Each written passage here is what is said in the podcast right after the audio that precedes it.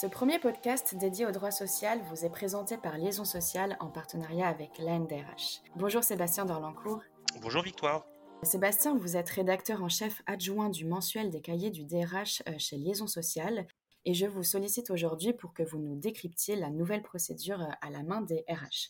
Alors vous en avez tous entendu parler, c'est sûr, il s'agit de la présomption de démission en cas d'abandon de poste.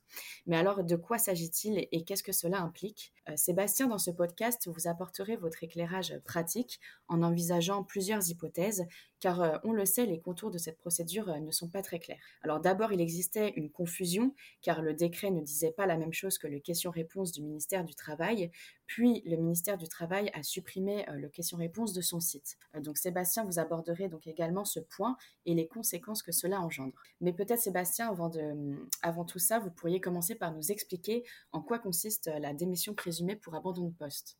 Oui, alors c'est une nouvelle procédure donc, qui peut être actionnée par euh, des DRH quand ils sont confrontés à des, absences soudaines, inopinées, qui ne sont pas justifiées et qui se prolongent. Jusqu'à présent, ils avaient deux options. Soit ils ne faisaient rien, parce qu'après tout, comme le salarié en question ne travaille pas, son contrat est suspendu et il n'est pas rémunéré. Ou alors, ils le mettaient en demeure de justifier de son absence ou de reprendre son poste en respectant un certain délai, faute de quoi il serait licencié et euh, généralement pour faute grave. Donc euh, maintenant, il existe donc une troisième option, c'est de demander au salarié de justifier de son absence et de reprendre son poste passé un certain délai, faute de quoi donc il sera considéré démissionnaire.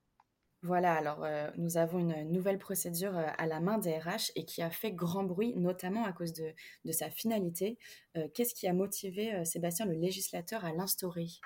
Alors au départ, c'est un amendement présenté par les républicains pour combattre une prétendue fraude à la loi. C'est en effet que pour percevoir des allocations chômage, il faut être involontairement privé d'emploi, ce qui est précisément donc l'inverse d'un salarié qui démissionne. Alors on exclut évidemment hein, les, quelques cas de démission qui sont considérés comme légitimes par le règlement d'assurance chômage et qui ouvrent droit à la perception d'allocations. Hein. il y a par exemple le cas du salarié qui démissionne pour suivre son conjoint qui déménage ou euh, la situation d'un salarié victime de violences conjugales. Donc il y en a encore deux ou trois. on exclut celle-là. Et qui dit licenciement dit involontairement privé d'emploi. C'est écrit en toutes lettres dans le règlement UNEDIC. Donc, pour être assuré de bénéficier de ces allocations et plutôt que de démissionner éventuellement après avoir sollicité une rupture conventionnelle qui a été refusée par l'employeur, certains salariés disparaissaient de l'entreprise sans donner de nouvelles en attendant que euh, de guerre lasse l'employeur les licencie, donc généralement pour faute grave. Précisément dans ce cas de figure, donc certes, ils bénéficient pas de l'indemnité de licenciement ni de l'indemnité de préavis, et comme ils sont licenciés, ils peuvent à ce seul titre percevoir des allocations chômage. Donc visiblement, la pratique était assez répandue dans des secteurs d'activité à fort turnover, type restauration rapide, grande distribution, propreté, et concernait, semble-t-il, hein, semble-t-il, davantage des étudiants salariés ou des très jeunes professionnels, ça agaçait pas mal d'employeurs, souvent des petites structures sous tension qui avaient des difficultés à recruter. C'est ce qu'on nous a dit. Après, il est difficile de quantifier la part de ceux dont l'objectif avoué en disparaissant comme ça est de profiter de l'indemnisation chômage qui suivra leur licenciement.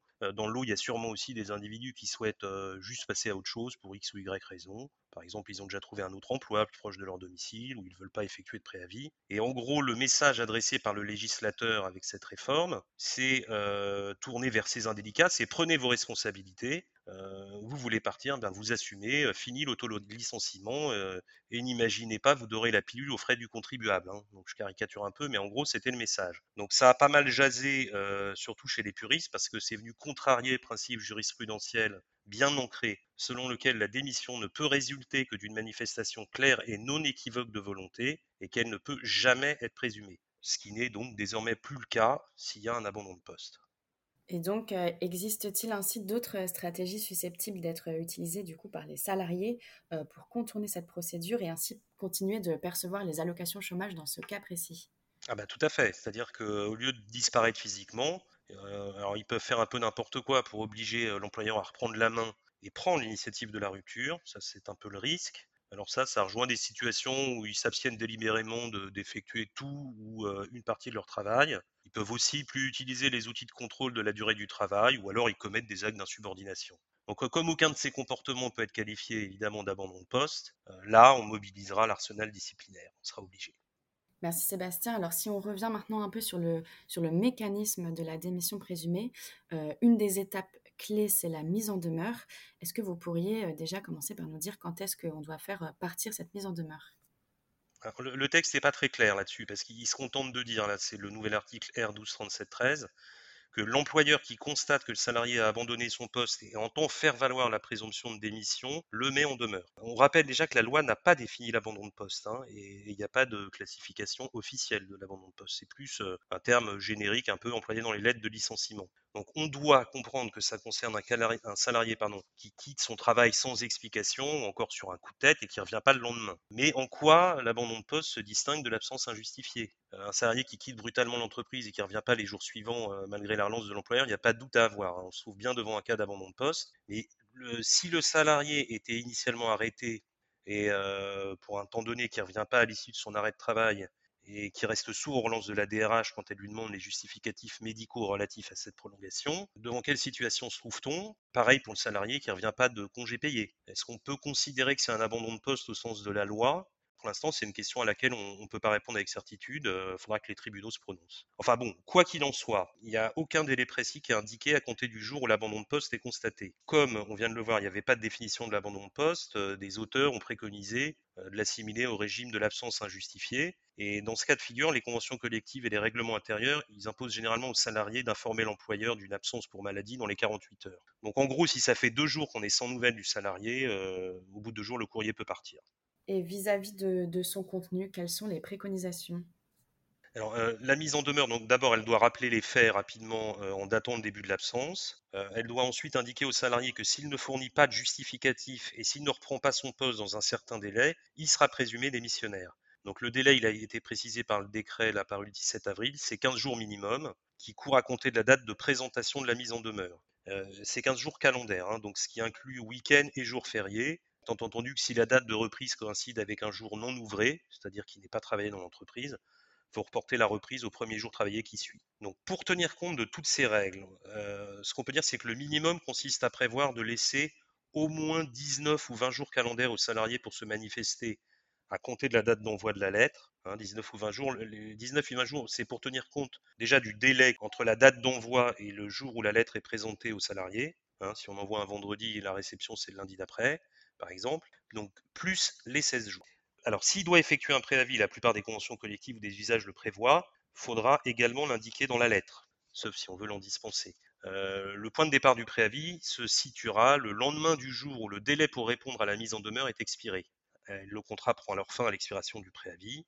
On mentionnera dans la mise en demeure qu'il contiendra à disposition du salarié ses documents de fin de contrat, certificat de travail, solde de tout compte, attestation d'assurance chômage, sur laquelle il conviendra de mentionner comme type de rupture de contrat le mot démission. Pour le solde de tout compte, bon, il intègre l'indemnité compensatrice de congés payés, les éventuels prorata de primes, genre 13e mois. Euh, sur la forme de la remise du courrier de mise en demeure, hein, on passe vite fait parce que c'est évidemment recommandé qu'il faut l'envoyer. Hein. On voit mal remettre euh, un salarié absent euh, une lettre en main propre. Euh, est-ce que, Sébastien, le courrier de, mise en demeure, du coup, suffit pour constater euh, la, rupture? Alors, en théorie, oui. Euh, si dans le délai imparti, le salarié n'a invoqué aucun motif légitime ni repris le travail, il a laissé passer sa chance de combattre la présomption et c'est devenu une certitude sans qu'il soit nécessairement besoin de la formaliser.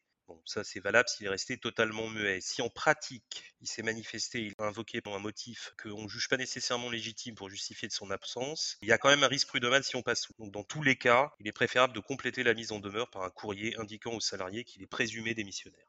Et une fois que la mise en demeure du coup est envoyée, qu'est-ce qu'on doit faire?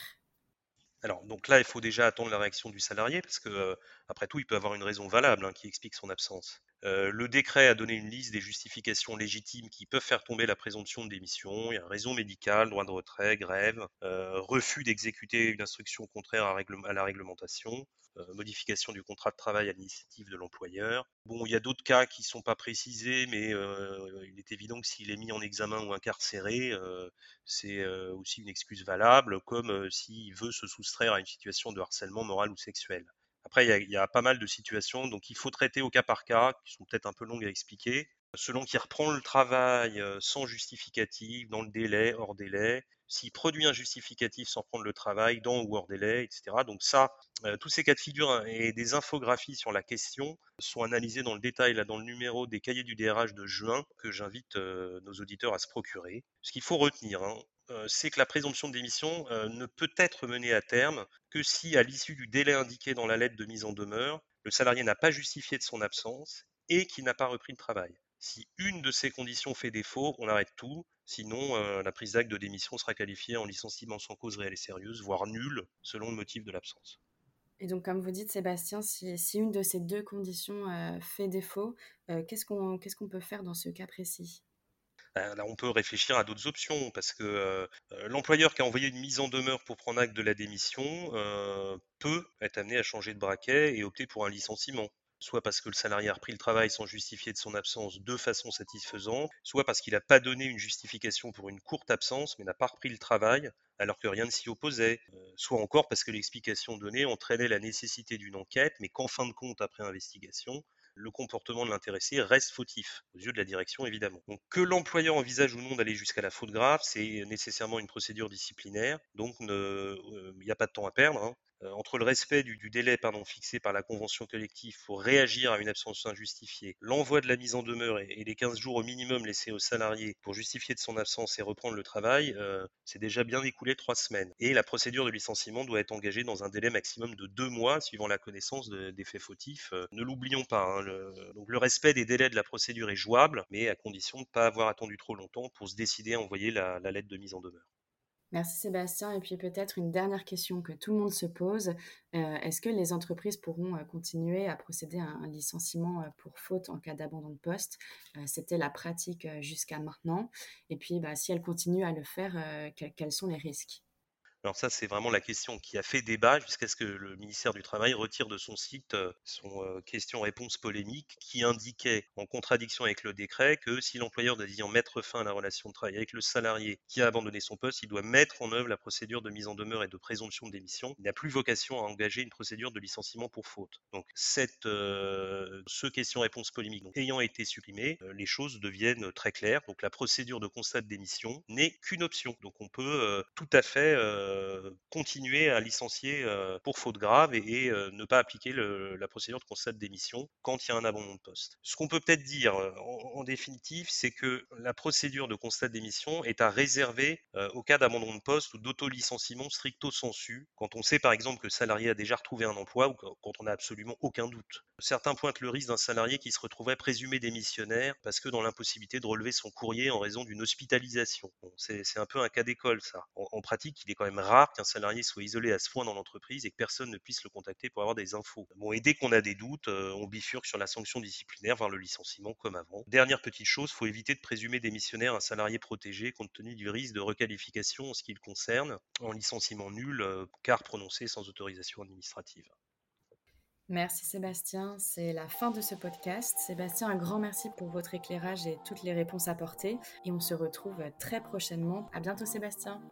À bientôt Victoire.